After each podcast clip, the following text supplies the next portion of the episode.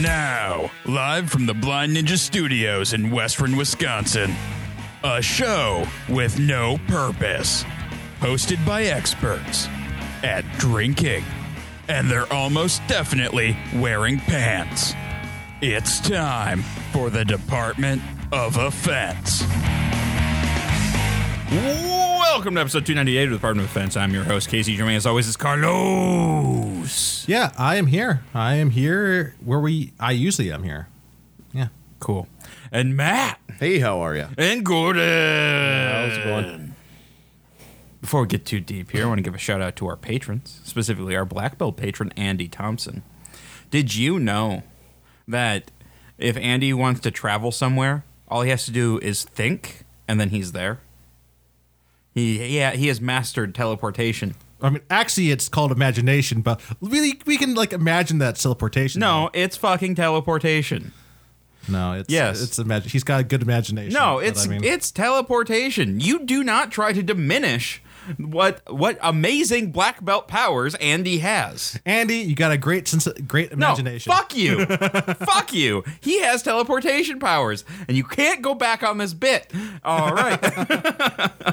uh, if you'd like to be as awesome as Andy, head over to patreon.com slash studios and become a patron today. And if you're going to do any Amazon shopping, head over to uh, blindninjastudios.com, click on the Amazon link by the our homepage. Your Amazon shopping is normal, uh, and we get a bit of a kickback from Amazon. Really helps us out. Carlos, what have you been up to this spooky week? That's right, it's our Halloween episode, guys. So everything is spooky. It's been a couple years since we've done our Halloween episode. Be actually a Halloween episode. I know. Uh, yeah. Uh, you know, I haven't been up to a whole lot. Uh, been uh, playing a video game called Code Vein, which is kind of like a, one of those Souls-like games where you like collect resources, like a level up, and if you die, you can you gotta try to get your resources back. And if you die again, they're gone forever. Well, that doesn't sound fun. They're a lot of fun, and I kind of enjoy them. Like uh, I don't know, like uh, kind of like the stress of these games, like kind of uh, keeps my, takes my mind off the stress of real life. And uh, also, this one's a little easier than the actual Dark Souls and Bloodborne games, so it's got that going for it. So that, I've been playing that. It's been a lot of fun. I it's actually been better than I thought it was going to be. So that's been great. Oh, that's good. Uh, besides that, I have not done a whole lot. Just yeah, just work. All right. And Matt, what have you been up to this spooky week? I decorated Emma's. Or did you make it all spooky? Yes, yes. So Was uh, was Bar Halloween this weekend, or is it next weekend? I didn't go downtown yesterday. They said it was pretty quiet, so I don't know. Might be next weekend. So Okay. Or it might be on Halloween. I don't know. But I guess it's a Thursday. Yeah, I know, but historically, it's never really celebrated on well- November first or second. So Yeah. I don't know. It might be busy. Do you have like a something you're going to dress up as, or did you dress up as this weekend? Uh, I went to a uh, uh, cowboy wizard party last night and dressed up as a cowboy wizard. Wait, was every like that's that's That was- one thing? was, that was the theme. Yeah. okay, it was Cowboy Wizard. Yeah. that sounds okay. like fun, Yeah. actually. It was it was pretty cool. Uh, Van had vials of potions, but it was just Maker's Mark. So You need to be you like- need some po. You was there a some sheriff that had like a sheriff badge and then just a bunch of just like stickers of stars around it? No, Van had a staff though, and he uh, uh, wrapped a sheriff's badge at the top of the wizard staff, and then uh, what? Uh, Alex had a uh, revolver like cut off, and then put a, a, a wand in there. Like, was it like a wand or was it just like a stick? It was like a I- it was like a stick that went like that. I think it was plastic or something. Oh, but, oh, it was a plastic. All right, it wasn't like he didn't like just take a stick from like a park and something and just It like did, did put it on there. look like it, but yeah, I think it was a plastic wand. So that, yeah, that was that's what I did last night for a while. Got home early because I had to open today. Yeah, just work, work. All right.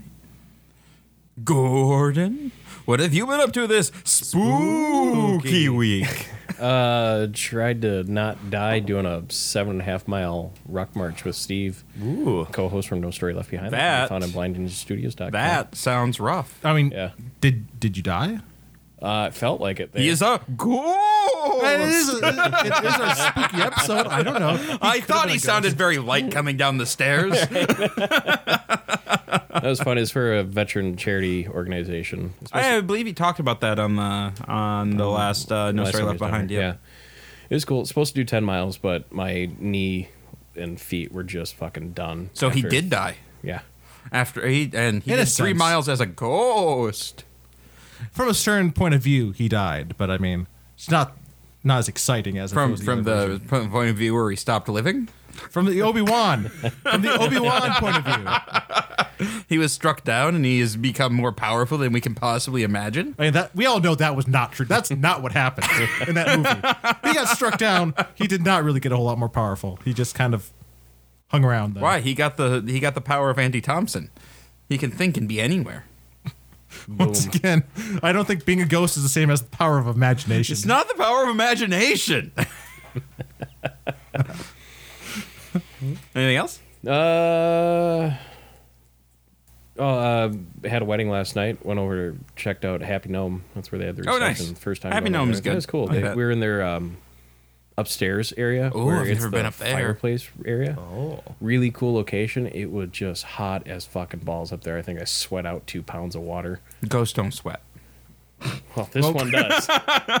we settled that he didn't die. In that Ogre way. ghosts are very complicated. We have layers. Like what's something else with like an orange? So that's cool, and they had some awesome beers on tap. I had Oh, a, nice. there's a Belgian wheat with some spices in there, and I can't remember the name of it. It was really tasty. Awesome, awesome, awesome. That's about it. That's about it. All right. Uh, let's see what did I Casey, do this week. Were things spooky, in New Orleans? Um, yes, because I went on a g- g- g- ghost tour. Hey, that's pretty cool. Uh, yeah, so I spent the weekend in New Orleans or Narlands or however you want to say it. Things all decorated like Halloween. Yes, uh, yeah, it was. It was uh, Saturday was their Halloween, uh, Oh, and it was also Voodoo Fest this weekend. I Um, really wanted to go to that. Yeah, it like so we uh, on my bicycle tour we we went by it. And I was like, oh look, there it is, and then. but uh, yeah, so I went to New Orleans for the first time.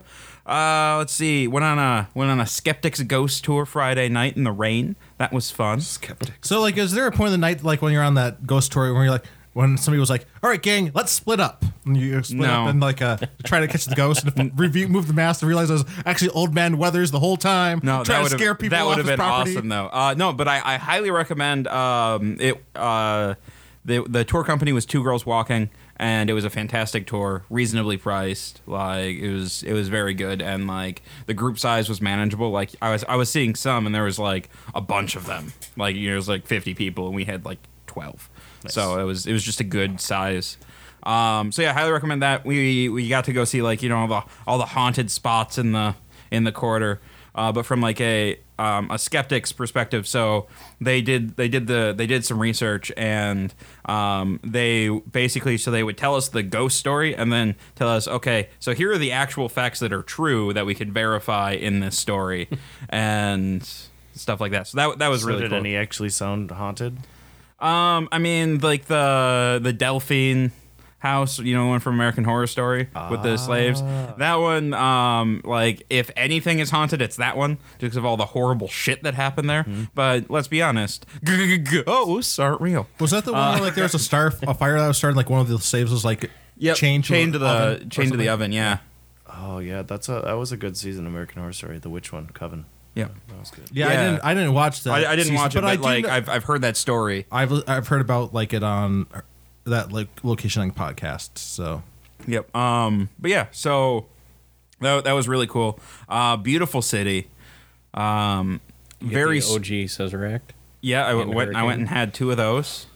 Uh, I had the original Hurricane. Um, I had a lot of seafood. I had a lot of po' boys. Um, and then I have a lot of fuzzy memories. did you hit a point where you're like where you had where you're just so full of po' boys, just like, oh boy, I can't have another one of those. Uh, did that happen one time?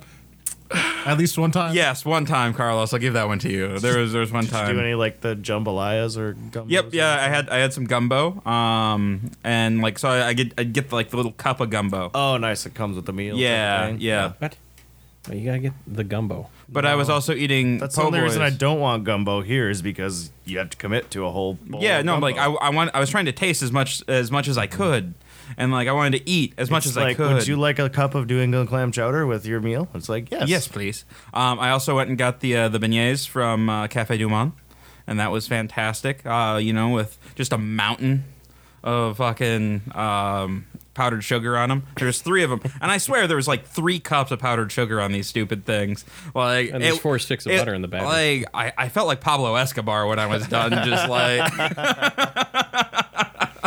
there was like a half a cup left over on the plate and i'm like and when i got there like i was looking around at the, all the tables and i'm like man people are really messy like there's just there's just like smeared sugar everywhere and then i finished i'm like oh yeah okay i get it now Well, anytime you breathe too, it just yep um yeah and they put uh chicory in their coffee which was interesting yeah it was, it was good it was, uh, it was a great breakfast uh, before I went on my bicycle tour of uh, of the city, and I that was awesome too. Is freewheeling freewheeling bike tours. Um, our guide uh, like he took us to like uh, he's he's so from New Orleans. His family has a tomb there. So he was like, we when we went to a uh, we went to one of the cemeteries, and he's like, oh yeah, no, this is my family's tomb. Like you could see, you know, my my great grandfather and so on, and Huh. and I didn't realize like I thought like the bodies just kind of stayed in there, but apparently, um, like with the heat and stuff, it it basically it's basically like a really slow uh, cremation, um, and like so like after a year and a day is what he said, a year and a day because uh, some something about Catholicism, um, like they they open it up and like. Uh, they push the bones and the ashes to the back, and it falls down into like a little cave under the tomb. I think that's a responsibility I could Huh. I could like handle. Like, uh, I I I think I could keep a crypt.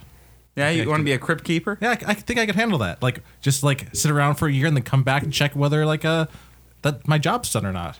Yeah, I think I could do that.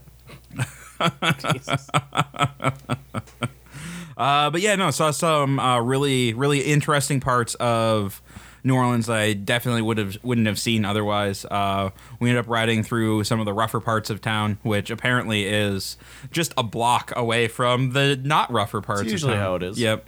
Like oh, it's it's such an abrupt change, and you can see it. Um, like the anytime you're going downhill, you're going towards a worse part of town, and anytime you're going uphill, you're going towards a better part of town. Right? Water. Yep. Water. That's pretty much all of New Orleans. Oh, and there was a tropical storm uh, with 60 mile an hour winds on uh, on Friday night that I slept through. How long ago was Katrina now? That was a, 2002, wow, that's a long time ago. right? It's still like the one Sounds thing about you right. remember with hurricanes all Yeah. the time. Uh, Katrina was Or four. 2005. 2005. Yep. So Bush's second term. Um. Yeah. So I did that. Let's see. Anything else this week? Uh, I feel like there was other things I did this week, but maybe not. I was just kind of doing the push towards. Uh, oh, I did trivia, and I met Gordon's doppelganger. Son of a bitch. Wa- Was he good actually? so like, you're- was he you're- good at trivia? No, he didn't play. Oh, So we were we were hanging out at Pitchfork uh, after trivia, and there was three of us standing there chatting, and like um, a guy walks in, and like we all just glance, like I look and I were like, "Oh, Gordon's here!" So we go turn, and we're like, "Hey, Gordon." Never mind. but like it looked like uh, Gordon's like older brother or something. Like just you should have asked him what his view on Tom Bombadil was. God damn it! Thought you said we weren't going to bring that up. Yeah, but like we weren't going to do the whole go into it a whole lot, but like could have like figured out like where he stands on the issue, so like compare him to like is he like some evil twin from another universe of Gordon or what? I mean, maybe. Yeah, you never know. Or maybe he's the good twin, and or you know a better twin. you never know. So um, I do, I do, I, I do, I do have one sad thing to report, and I know you guys are all going to be bummed about this too. I have not found a better sandwich wow, than the Portland one. than huh? the Portland one. That sandwich was so, and it might have just been like the combination of, because that was also the best hurricane I've ever had there too. yeah, we just went to that. like, Yeah, that New like- Orleans restaurant. Or. Yeah, yeah, we went to that Creole restaurant. Creole. and- that's the word I was thinking. and it was it was phenomenal. I mean, don't get me wrong, I had better food in New Orleans than that, but that sandwich It was it was the right time in my life for that sandwich, and it'll just uh, The whole reason Casey went to New Orleans was to find, find that a better sandwich. Was it, was it like another po' boy you're looking for? yeah, it was a it was a soft shell crab po' boy. So do you think there's like maybe one time this week and you're like, oh boy, I could, could just could not find a better po' boy. Like maybe one time. Did you do it one time maybe? Yes, Carlos, just one time. I fucking hate you. Oh boy. Oh, I can't believe we've done this for almost 300 stupid episodes. This is 290. 298. If you were paying attention at the top of the show, I actually say the number. Yeah, somebody had to go and research their uh, scary story. Since the secretary dropped the ball on that one this week. I got a text. No, I meant like my secretary, Oh. my non. All right, so uh, going around in just a second here is another uh, sour from Indeed, another of their Wooden Souls series. Oh, dear. Um, this is Pinot Heartbreak sour red ale with Pinot Noir grapes. um, I will do see. like Pinot Noir. I will see if It's a I can find sweet, anything but- on this, but I like Guy Noir from. and for the second time we're breaking tradition, and we're gonna have Matt go first because I handed it the wrong direction. Oh, It is from yeah, Indeed Brewing in the cities. it's not that sour compared to that other one. Definitely has a wine base. You see if I can find anything on it. Classic wood like barrel it. aged or wood barrel aged sour red ale is re-fermented on. Pinot Noir grapes to bring you Yeah, this I can see elegant and balanced beer, showcasing a complexity of grape flavors. Notes of raspberry, cherry, and blackberry assemble on the palate. This silky ruby red beauty has been aging for three years, slowly developing a graceful depth that mirrors uh, the classic boldness of Pinot Noir. All right, Matt. It's pretty on pretty on par. Yeah, it's not that sour. I like it, and I like Pinot Noir a lot. Ooh, uh, yeah, it's it's kind of dry. Yeah, It's kind of nice. Noir would be one of the sweeter ones, so I'm surprised it's not as sweet as I thought it was going to be. But yeah, it's good. Gordon. I like it. It's way more tart on the nose and on than when you actually drink it. Uh, it's a good lawn mowing beer. It's a hot summer day. Nice and Yeah, refreshing. yeah, eight and eight and a half percent. Yeah. This one's also eight and a half. Jesus. It doesn't taste eight and a half. The other one didn't though either. God, I wonder how much those kegs cost. Oh, so Like much. The last one too. Uh, yeah, I can go next. Uh, so I, I didn't. Uh, everybody was looking at me, but like I didn't hear my name called. Oh, I'm sorry. I didn't. Carlos, would you please go and tell us what you think about this beer? Why? I Wait, would, but hang on, hang on. I want you to make it spooky. I would love to. Now, I would say that this beer might actually be alive and not just you know a thing we're drinking Dun dun dun. because that's what the can tells me. but uh, yeah, this beer would is like I, I agree. w- Let's make it spookier again. I agree with Gordon. Yeah, it's definitely got a lot. It's a lot more sour in this with the scent uh, than like when you're tasting it. It's just got like the right level of uh, being sour. I feel like it's yeah, it's very refreshing. I like it a It's lot. also like blood. It's red like blood. I mean, it's, Um, more- it's not. It's not. It's more pink. I was gonna say, how much did you drink before taking a blood sample? All of New Orleans. um, I also did a Jello shot yesterday that I'm just remembering now. I'm sorry. I, uh, Jello well- shots are fun. Yeah, There's no. need to So I, apologize. I went I went to this Irish pub and I met these two girls from Kansas City, and then they're like, "We just did these Jello shots and they were delicious. You need to come have one." And I was like, "Okay." And then I went and had a Jello shot, and they bought me a Jello shot. I can see you just okay. Had to twist your arm real hard. Yep. Uh, and then we went and had Sazeracs, and then they vanished into the night. How much were Sazeracs there? the whole time. I time. don't know. Okay. But it turns out that Casey was alone Three the whole years time, ago, and they were ghosts. Eighteen. Okay. And that was you said that was the original Sazerac. Yep. How many In the did you Sazerac have? bar. Two. That's Pink pretty Squirrel's also really good down at the Sazerac bar. But um, yeah, so did that. Uh, anyway, uh, yeah, so um, sour like like, but not like tart and like big like grape flavor. It's very like wine flavored, but not like wine like. It's not it's not tannic. It's not like super astringent and drying. All right, Matt, give me a number. I'm gonna go for eight. I like this one. Ooh, an eight. Gordon. Do eight, eight five. Carlos, will you please give us your very spooky number? One. Ah, ah, ah. Two. Ah, ah, ah. Three. Ah, ah, ah.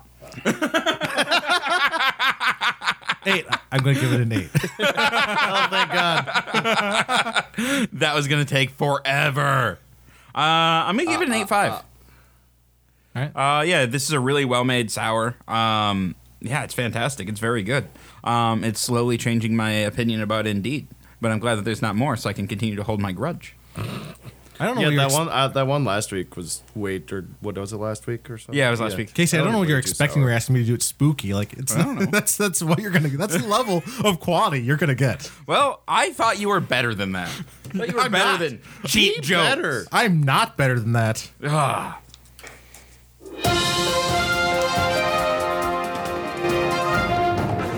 And now the Department of Defense presents news with Casey. That's me.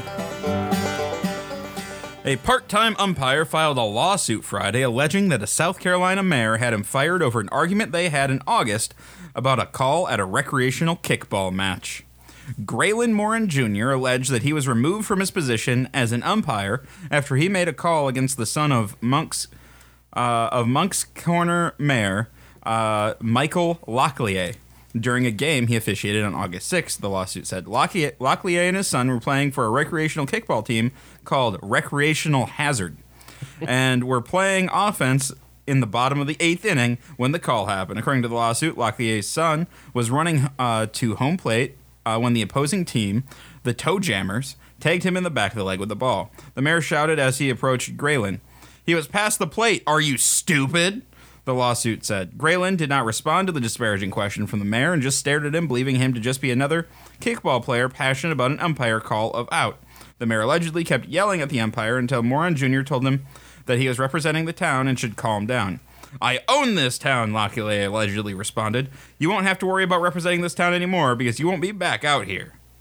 He then went to the dugout where he continued to throw a tantrum until the game ended.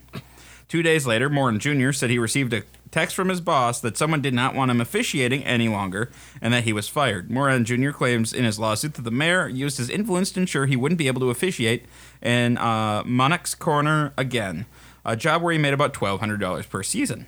The umpire is suing Lockyer for slander, conspiracy, um, intentional infliction of emotional distress, and torturous interference with a contract.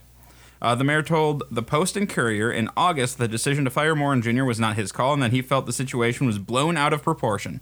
I'm very competitive and I would have argued that call even if it wasn't my son, Lockliear said, because we were down 4 3 in the bottom inning. So when I thought he was safe, he looked and uh, he looked safe, and he was past the bag when he got hit by the ball. I said he was past the bag three times and then walk walked away. I don't believe that. I don't either. Like, first of all, why would you remember that you said it three times? And the guy was literally told somebody doesn't want you on the team anymore. You're, uh, I mean, uh, Rum- umping. umping. Yeah. I mean, I mean, don't get me wrong. You have a lot of power as a small town mayor, and Or- you need to wield that power decisively and that was in like petty out of ways. a movie. That that line where I own this town. That's like out of a movie. Nobody says that. Anymore. Or, or maybe they want to get like uh, some uh, lady umps in there. I'm sorry. If I was mayor, I would definitely say I own this town. because I would be a shitty mayor and probably end up in prison.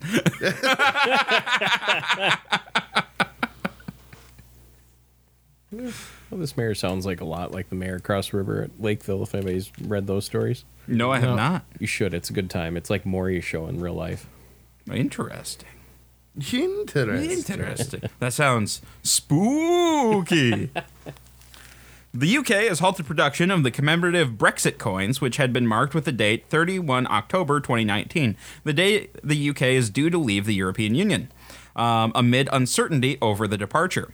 The Treasury confirmed to CNN that UK's Royal Mint has stopped making the commemorative coins, but would not provide any further information uh, regarding how many coins have been made or how much it has cost. Earlier this month, designs were approved for a series of 50 uh, pence uh, pieces to be made in gold, silver, and cupro nickel to mark the UK's exit from the EU.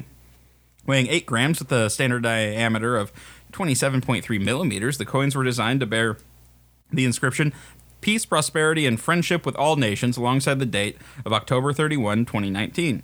British newspaper The Telegraph reported that 3 million coins bearing the date would be minted by the end of October, and a further 7 million would be created in the first year. Uh, Business Minister Kwasi Kwarteng on Saturday denied uh, having hundreds of thousands of coins minted uh, was foolish. I don't think it looks foolish. I think that it was a very sincere aim of the British government to leave on the 31st of October. Um, adding that he thought it was sad if the UK didn't leave by that date. UK Prime Minister Boris Johnson has conceded publicly that he may not deliver on his do or die promise that the UK will exit the EU on October 31st. Johnson told lawmakers on Thursday that if they backed a general election on December 12th, they'd be allowed more time to scrutinize his Brexit deal. I don't think Brexit's ever going to happen. Probably not. Like, I, I, I think I think that's just not a thing that's going to actually occur. It's going to be not a thing that's actually going to occur for another five years, Why five years? or at least five. It'll probably keep going for longer than five years of them trying to do Brexit, but just not happening. That's quite a few more years of uh, more commemorative coins that are uh, could be printed in the like wrong date, and then they have to move forward the next year. That's true. Oh, but I mean, you could just print new compa- uh, like every time they move the Brexit date because this is like the seventeenth time they've moved this date. Like, weren't they supposed to leave in like February or something? Yeah, something like that. I have no idea. Yeah. yeah. Oh well. Um, Philip Morton was found uh, hiding in a hedge near Perth prison uh, and claimed he was searching for his pet chihuahua as it had been kidnapped by a Romanian circus troupe. Uh, Sheriff Pino Di Emidio described Morton's shaggy dog story as fanciful and said it was one of the most remarkable lines of defense I've ever heard.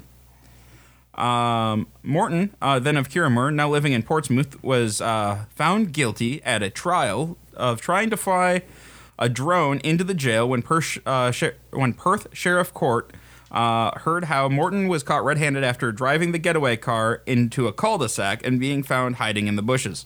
The 33-year-old was heard rustling in the undergrowth after prison officers chased the 75 or the 70 mile per hour drone away from the outer wall of Perth prison. Morton was spotted putting the drone into the boot of his Audi, uh, but he drove up a dead end and officers blocked his escape. He clambered over a six foot fence to try to escape and used his remote locking key to deadlock the car with the active drone in the boot. Morton claimed he was near the prison in the dead of night because he believed Romanian circus performers had stolen one of his pet chihuahuas. He said, We were told the circus left the dogs outside at night. As daft as it might sound, I brought the dog's father, Archie, to see if he could find it.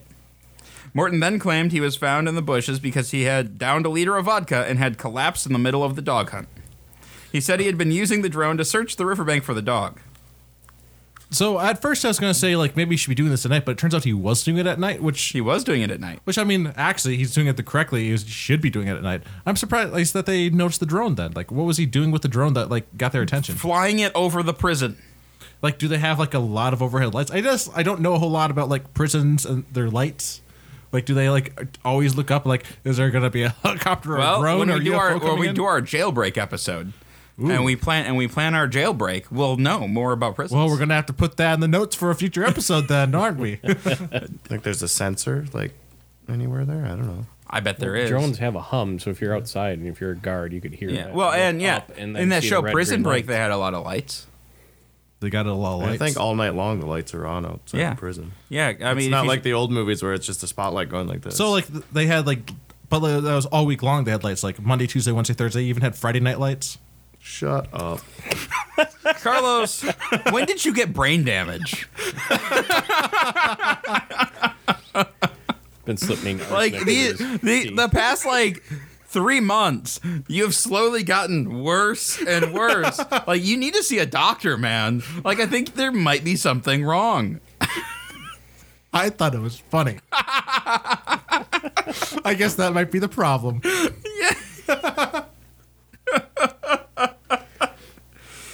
Oh shit. Um, all right, 31-year-old Sonia Smith was intercepted by security guards uh, from a Super Value store after they saw her enter the store's bathroom with a pumpkin and come out without it. The security guards first thought uh, Miss, uh, Mrs. Smith, Smith had either eaten the pumpkin or flushed it down the toilet, but they soon noticed that she was sweating heavily and looked very uncomfortable. James Reynolds, one of the security guards who intercepted Miss Smith, uh, said he was in disbelief when he understood where she had put it. My colleague suddenly went pale and started muttering something. She can't have. That's that's impossible. After a few seconds, I understood what he was thinking. I instantly felt very nauseous. This two security guards uh, called the Greenville Police Department, who rapidly proceeded to do a cavity search and discover the pumpkin. How big was this pumpkin? Reynolds. Miss Reynolds says the officers dispatched on the site uh, thought they were being pranked when they, or Mr. Reynolds uh, says the officers dispatched on the site thought they were being pranked uh, when they first explained the situation. The policeman couldn't believe that any woman could fit in an entire pumpkin down there. They only accepted to search her because she was screaming and yelling like she was giving birth. Eh, The squash showed extremely difficult to extract, and the 31 year old woman had to be transported to the hospital where it was finally removed after a delicate two hour surgery. Sonia Smith now faces two charges of shoplifting and disorderly conduct, but she could be judged unfit to stand trial due to her long history of psychiatric problems. The young woman has already made several stays in mental institutions across the state since 2009. A source close to her family has confirmed that she sus- suffers from schizophrenia and hears voices that command her to insert various objects in her ba- body cavities. The results of her psychiatric evaluation should be available in two or three weeks, and the results will determine if the trial will, the trial will take place or not. I do not have stats on how big the pumpkin was. Are you looking that up for us, Matt? no, okay. I was, but I didn't see anything. Oh, okay. Oh, I hope she gets the help she needs. That's that's kind of horrifying. Actually, that's a horrifying Halloween story right there. It's spooky. and it's- I don't know if spooky is the right word, but sure, yeah, it's it's something. Pumpkin. Gross. I don't know. I feel like if I was like on staff, I'd be like, you know, I'm just gonna let you go, but you need to go to the hospital right now. Well, I mean, depending on, I mean that that pumpkin could have cost upwards of ten dollars, depending on how heavy it was. I guess I don't. I don't know a lot about pumpkins and their pricing, so I'm no pumpkin expert. You're not a pumpkin. Yeah, I don't know a whole lot about the Great Pumpkin or anything like that. Well, that's a bummer, Charlie Brown. Yeah, All right. Well, it's all peanuts to me. I can't keep this going. that, one, that one was pretty quick. That was pretty quick. All right, Carlos. We are going to be reading some scary stories. Maybe stories that one would tell in the dark, maybe around a campfire, maybe, just maybe, stories that would scare the bejesus out of little children and their parents, maybe their grandparents, All right, maybe missing chihuahuas stolen by Romanian circus clowns. or the discovery that that wasn't a Chihuahua; it was a rat the whole time. Dun dun dun! But nobody could really tell that right. difference. Will you start us off with your scary story? Sure, I'll start us off with uh, From Beyond by H.P. Lovecraft, which uh, I did watch part of the B movie for this. It was there's a movie that came out in the I want to say early '90s for it, uh, which had body horror in it. Uh, but the real horrifying thing was at the end, the lady jumped out the window of like the attic, and she's crawling through the yard with broken legs. And actually, that's kind of the the biggest body horror of the whole thing because like ooh, break break your legs. Did after you just jumping give away the ending of your this story? is not at all related. It was not at all related to the story. Oh, okay. But like in the movie, she breaks her legs jumping out a window. Like oh, that's oh I remember that yeah. movie. You don't want to jump out windows, people. Yeah, or Jeffrey addicts. Combs. He's so good. Was he in that? Yep. Oh, so yeah. So this is from Beyond from H.P. Lovecraft. Horrible beyond conception was a change which had taken place in my best friend, Crawford Tillinghast. I had not seen him since that day, two months and a half before, when he had told me t- toward the, what goal his physical and metaphysical researches were leading. When he had answered my odd and almost frightened remonstrances by driving me from his laboratory and his house in a burst of fanatical rage, I had known that he had now remained mostly shut in the attic laboratory, that accursed electrical machine, eating little and excluding even the servants. But I had not thought that a brief period of ten weeks could so alter and disfigure any human creature. It is not pleasant to see a stout man suddenly grown thin.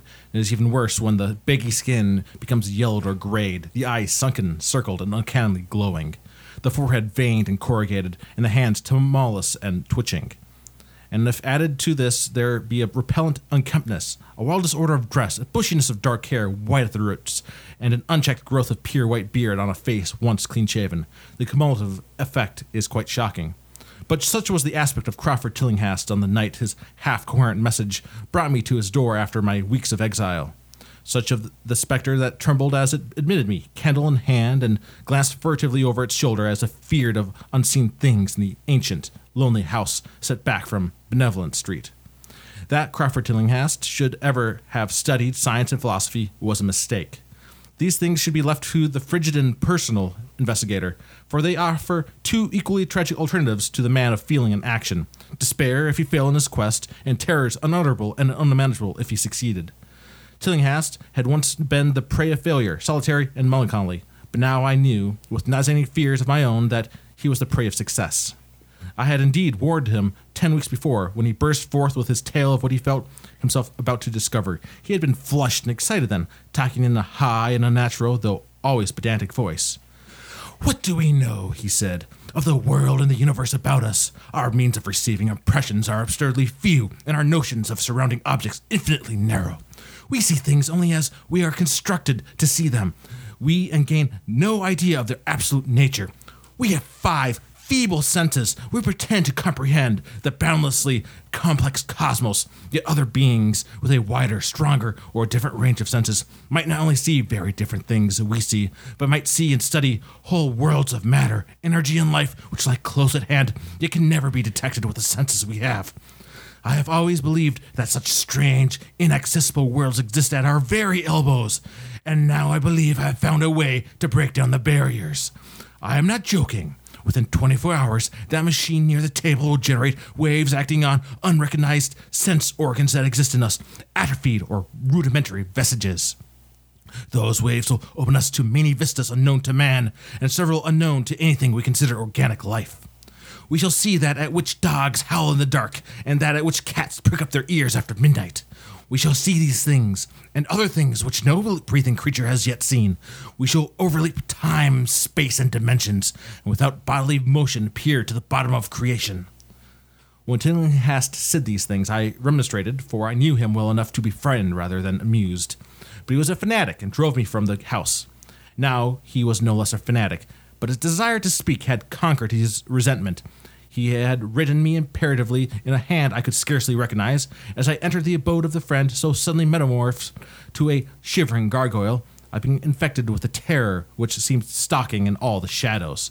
The words and beliefs expressed ten weeks before seemed bodied forth in the darkness beyond the small circle of candlelight, and I sickened at the hollow, altered voice of my host. I wished the servants were about, and did not like it when he said they had all left three days previously. It seems strange that old Gregory, at least, should desert his master without telling as tried a friend as I. It was Hugh had given me all the information I had of Tillinghast after I was repulsed in rage. Yet I soon subordinated all my fears to my growing curiosity and fascination. Just what Crawford Tillinghast now wished of me, I could not only guess. But he had some stupendous secret or discovery to impart, I could not doubt. Before I had protested at his unnatural pryings into the unthinkable, now that he had evidently succeeded to some degree, I almost shared his spirit, terrible though the cost of victory appeared. Up through the dark emptiness of the house, I followed the bobbing candle in the hand of the shaking parody on man. The electricity seemed to be turned off, and when I asked my guide, he said it was for a definite reason. It would be too much. I would not dare, he continued to mutter. I especially noted his new habit of muttering, for it was not like him to talk to himself. We entered the laboratory in the attic, and I observed that detested electrical machine glowing with a sickly, sinister, violet luminosity. It was connected with a powerful chemical battery, but seemed to be receiving no current, for I recalled that in its experimental stage it had sputtered and purred when in action.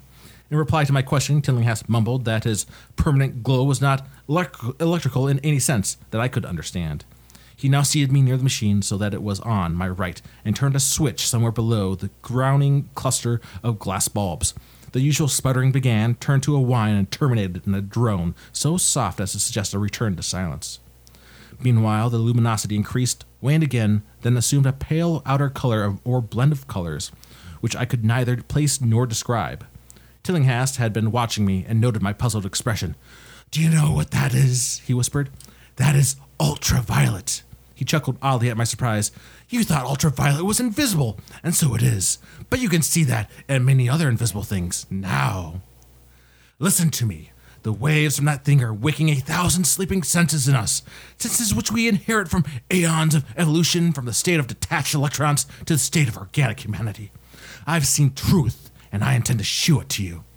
Do you wonder how it will be seen? I will tell you. Here, Tillinghast seated himself directly oppo- opposite me, blowing out his candle and staring hideously into my eyes. Your existing sense organs, yours first, I think, will pick up many of the impressions, for they are closely connected with the dominant organs. Then there will be others. You have heard of the pineal gland? I laugh at the shallow endocrinologist, fellow dupe and fellow parvenu of the Freudian. That gland is the great sense organ of organs, I have found out. It is like sight in the end and transmits visual pictures to the brain. If you are normal, that is the way you ought to get most of it. I mean, get most of the evidence from beyond. I looked about the immense attic room with the sloping south wall dimly lit by rays which the everyday eye cannot see. The far corners were all shadows. The whole place took on a hazy unreality which obscured its nature and invited the imagination to symbolism and phantasm. During the interval that Tillinghast was silent, I fancied myself in some vast and incredible temple of long dead gods, some vague edifice of innumerable black stone columns reaching up from the floor of a damp slabs to a cloudy height beyond the range of my vision. The picture was very vivid for a while, but gradually gave way to a more horrible conception, that of utter absolute solitude and infinite sightless, soundless space. There seemed to be a void and nothing more, and I felt a childish fear which prompted me to draw from my hip pocket the revolver I always carried from after dark since the night I was held up in East Providence. Then, from the farthermost regions of remoteness, the sound softly glided into existence. It was infinitely faint, subtly vibrant, and unmistakably musical, but held a quality of surpass- surpassing wildness which made its impact feel like a delicate torture of my whole body. I felt sensations like those one feels when accidentally scratching ground glass. Simultaneously, there developed something like a cold draft, which apparently swept past me from the direction of the distant sound. As I awaited breathlessly, I perceived that both sound and wind were increasing, the effect being to give me an odd notion of myself as tied to a pair of rails in the path of a gigantic approaching locomotive. I began to speak to Tillinghast. As I did so, all the unusual impressions abruptly vanished. I saw only the man, the glowing machine, and the dim apartment. Tillinghast was grinning repulsively at the revolver which I had almost unconsciously drawn, but from his res- expression, I was sure he had seen and heard as much as I, if not a great deal more. I w- whispered what I had experienced, and he bade me to remain qu- as quiet and receptive as possible. Don't move, he cautioned, for in these rays we are able to be seen as well as to see. I told you the servants left, but I didn't tell you how. It was that thick witted housekeeper. She turned on the lights downstairs after I had warned her not to, and the wires picked up sympathetic vibrations. It must have been frightful. I could hear the screams up here in spite of all I was seeing and hearing from another direction. And later, it was rather awful to find those empty heaps of clothes around the house. Miss Updike's clothes were close to the front hall switch. That's how I know she did it. It got them all. But so long as we don't move, we're fairly safe. Remember, we're dealing with a hideous world in which we are practically helpless. Keep still. The combined shock of the revelation and of the abrupt command gave me a kind of paralysis, and in my terror, my mind again opened to the impressions coming from what Tillinghast called beyond. I was now in a vortex of sound and motion, with confused pictures before my eyes. I saw the blurred outlines of the room, but from some point in space there seemed to be pouring a seething column of unrecognizable shapes or clouds penetrating the solid roof at a point ahead and to the right of me. Then I glimpsed the temple-like effect again, but this time the players reached up into an aerial ocean of light, which sent down one blinding beam along the path of the cloudy column I had seen before.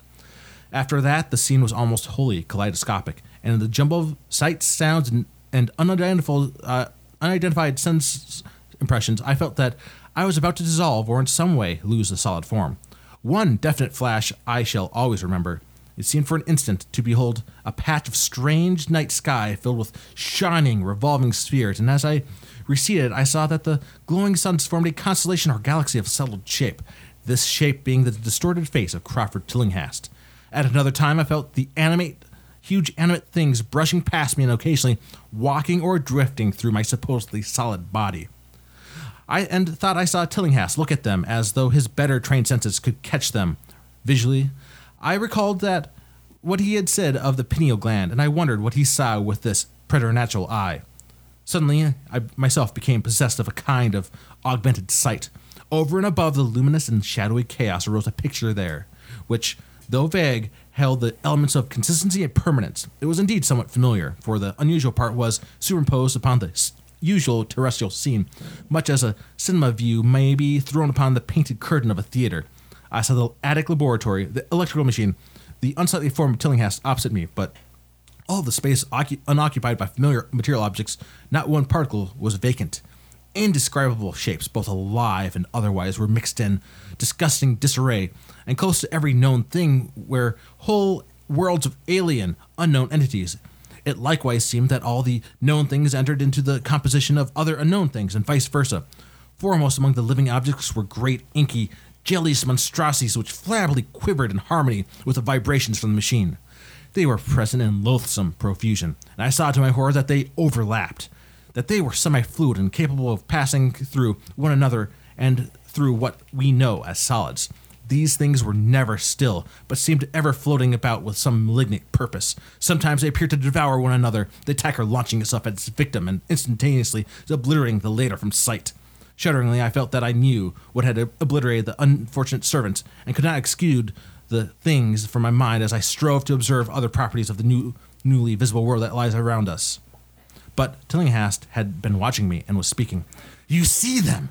You see them! You see the things that float and flop about you and through you every moment of your life. You see the creatures that form what men call the pure air and the blue sky. Have I not succeeded in breaking down the barrier? Have I not shown you worlds that no other living men have seen? I heard him scream through the horrible chaos and looked at the wild face thrust so offensively close to mine. His eyes were pits of flame, and they glared at me with what I now saw was unoverwhelming hatred. The machine droned detestably. You think those floundering things wiped out the servants? Fool, they are harmless.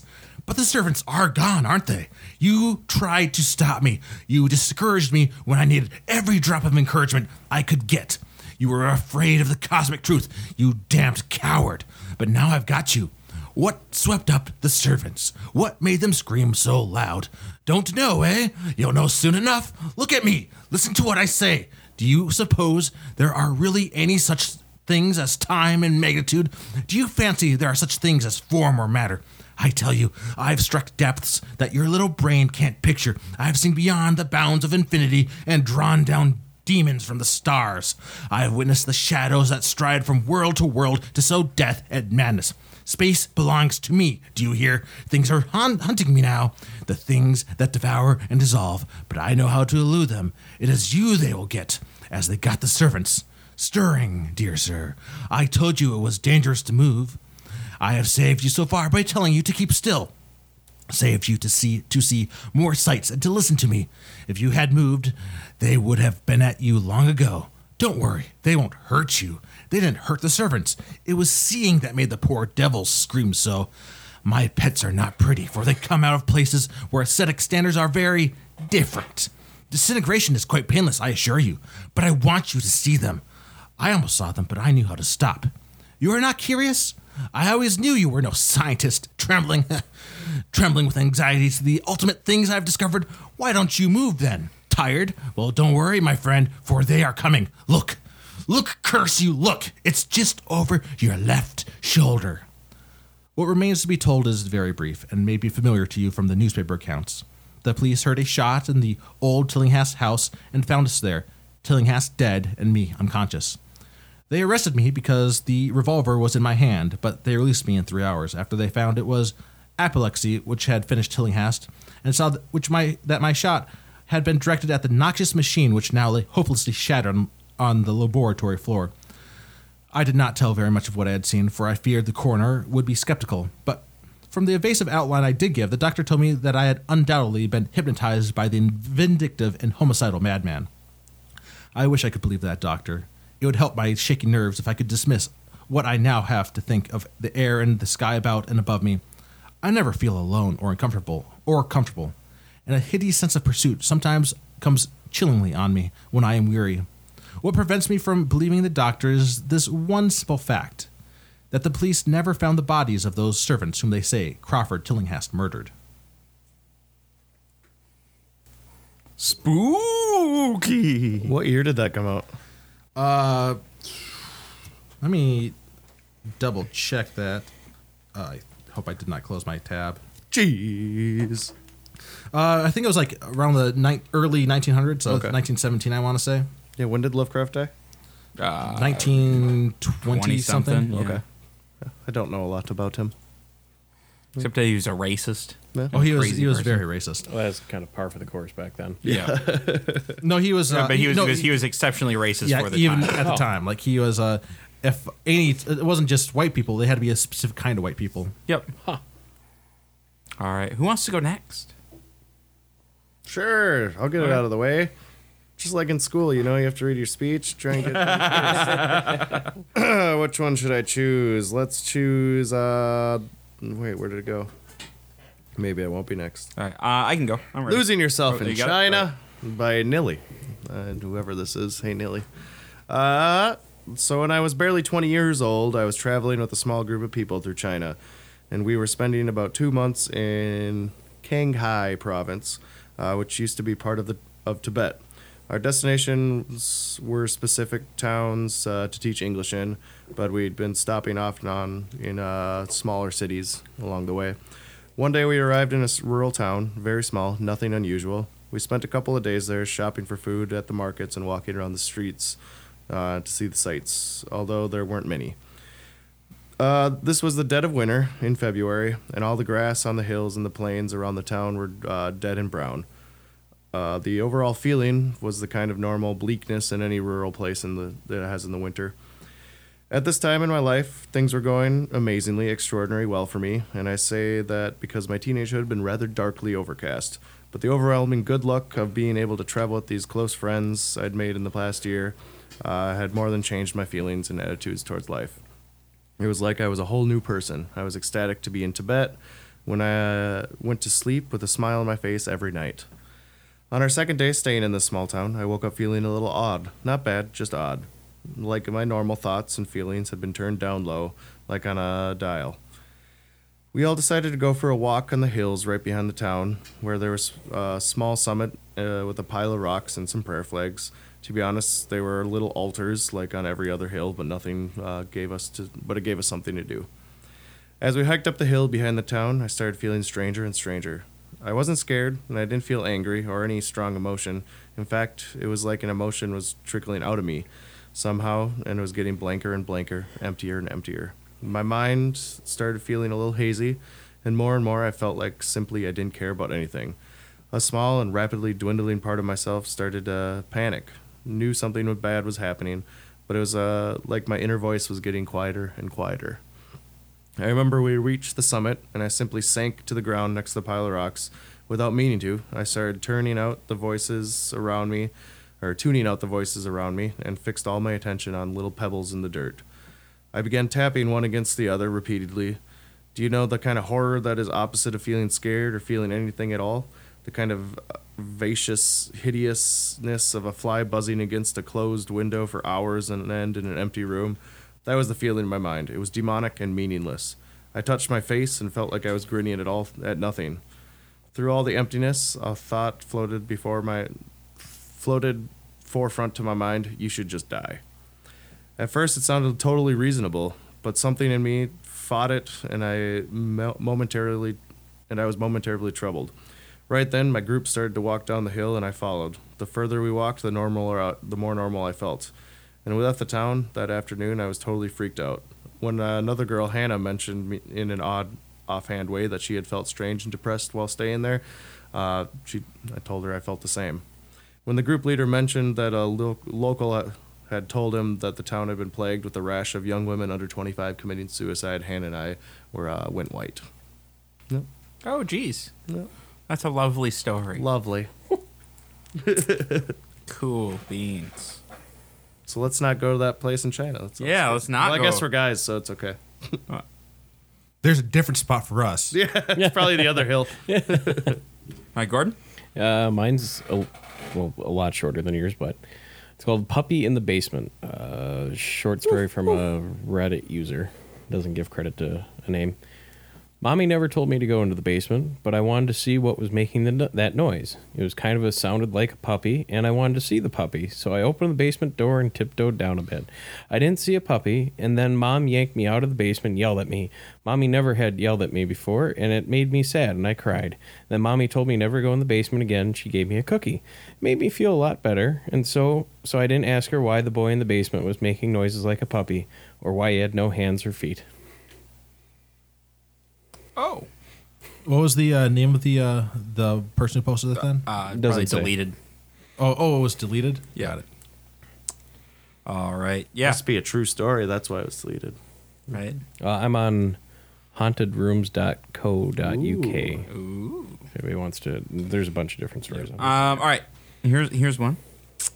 Um, a hiker was making his way through the dense woods of a moonlit forest as he'd done many times before. The loosely packed dirt of a trail, not yet blazed, gave way under his boots as he ventured late into the night. It was far past midnight by this point, and the hi- hiker desperately needed to sleep. The man knelt down and shrugged off his backpack, preparing to set up his tent, until he took note of a light somewhere afar in the distance. With curiosity piqued, he donned his pack once more to discover the source of the light. As he approached the offending bulb, he began to notice that it wasn't a light by itself, but an entire cottage, lit up somewhat dimly in the dead of the night. Manners be damned, the hiker decided that he'd ask the owner of the cottage for some lodging for the night. After all, his tent could be awfully uncomfortable from time to time. However, after several minutes of bare knuckles rapping against solid oak, not a soul answered his call. He continued to knock and knock and knock, hoping that someone was home to shelter him. After a few more bouts of this, the man pursed his lips, quickly making, making a decision of ethics to sleep outside or intrude without invitation. What they don't know won't hurt him, the man decided, testing the lock to see if breaking and entering was in order. To his surprise, the door gave way instantly, the hinges eerily creaking as he made himself at home in the cottage. The cottage was simple enough. There was a small kitchen that was attached to a living room, which held nothing uh, but a pull out couch, as was fairly standard. Nothing fancy, but it was better than a tent. The only thing that the hiker wasn't comfortable with was an odd sort of collection uh, that occupied uh, that the occupant of this cottage had some sort of painting collection of disfigured faces with malicious expressions that lined the walls of the room. Each canvas seemed to glare at the man with personal hatred and malice that he'd never experienced before. After a few moments of curious staring and cold shivers, the man turned away from the art and tucked himself uh, into bed for a night's rest. After a few hours of abysmal sleep, the hiker rose with an uncomfortable feeling. He felt uneasy and stood uh, to his feet to gather his belongings before setting off again as quickly as possible. As he packed his bedroll back into his pack, he stared again at the wall once more to gaze upon the odd paintings that he'd seen the night before. His heart stopped cold as he realized there were only windows.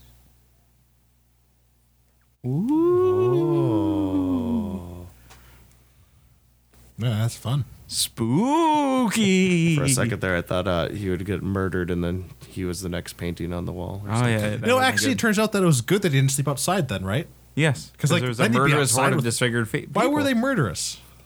Because they're disfigured and ugly, and it's a horror story. No, they, Ugly people murder. they're just. If, if anything is, if I've learned anything from horror movies, it's I think they were just a bunch of voyeurs that are just like, It's not true. Scream.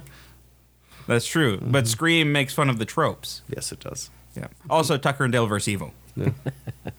It's a fantastic movie. You haven't seen? I highly recommend It's it. so good. you guys watched? It's a short film called Tell on YouTube. Uh, look it up. So it's called Tell, a short film by Ryan Connolly. It's under Triune Films. It's thirty minutes, well, thirty-two minutes and forty-seven seconds. It's phenomenal. Kind of a play on Edgar Allan Poe's The Telltale Heart. Oh. I was watching a bunch of different like I can't remember what channels channel it was on YouTube, but like they had like a bunch of different like short like movie, uh, horror shorts. There's some good ones. Like there's like the one where the guy didn't realize the world had ended, so like he's in the grocery store, he's about to check out like, and there's nobody at the grocery store, and then he gets home, and it turns it's some sort of like bat thing, and like it's kind of some sort of like play on vampire sense up like killing him, but like it was like oh it was like I don't know like I was watching a whole bunch of different shorts like that. There's uh, I was having fun. I, I like I think I like shorter horror when I, when I watch it just because I don't want to have to sit down for like 90 minutes or longer for a Yeah. movie. Makes sense. All right. Well, should we get out of here, guys? Yeah, we could do that. All right. We can uh, get on with our spooky night.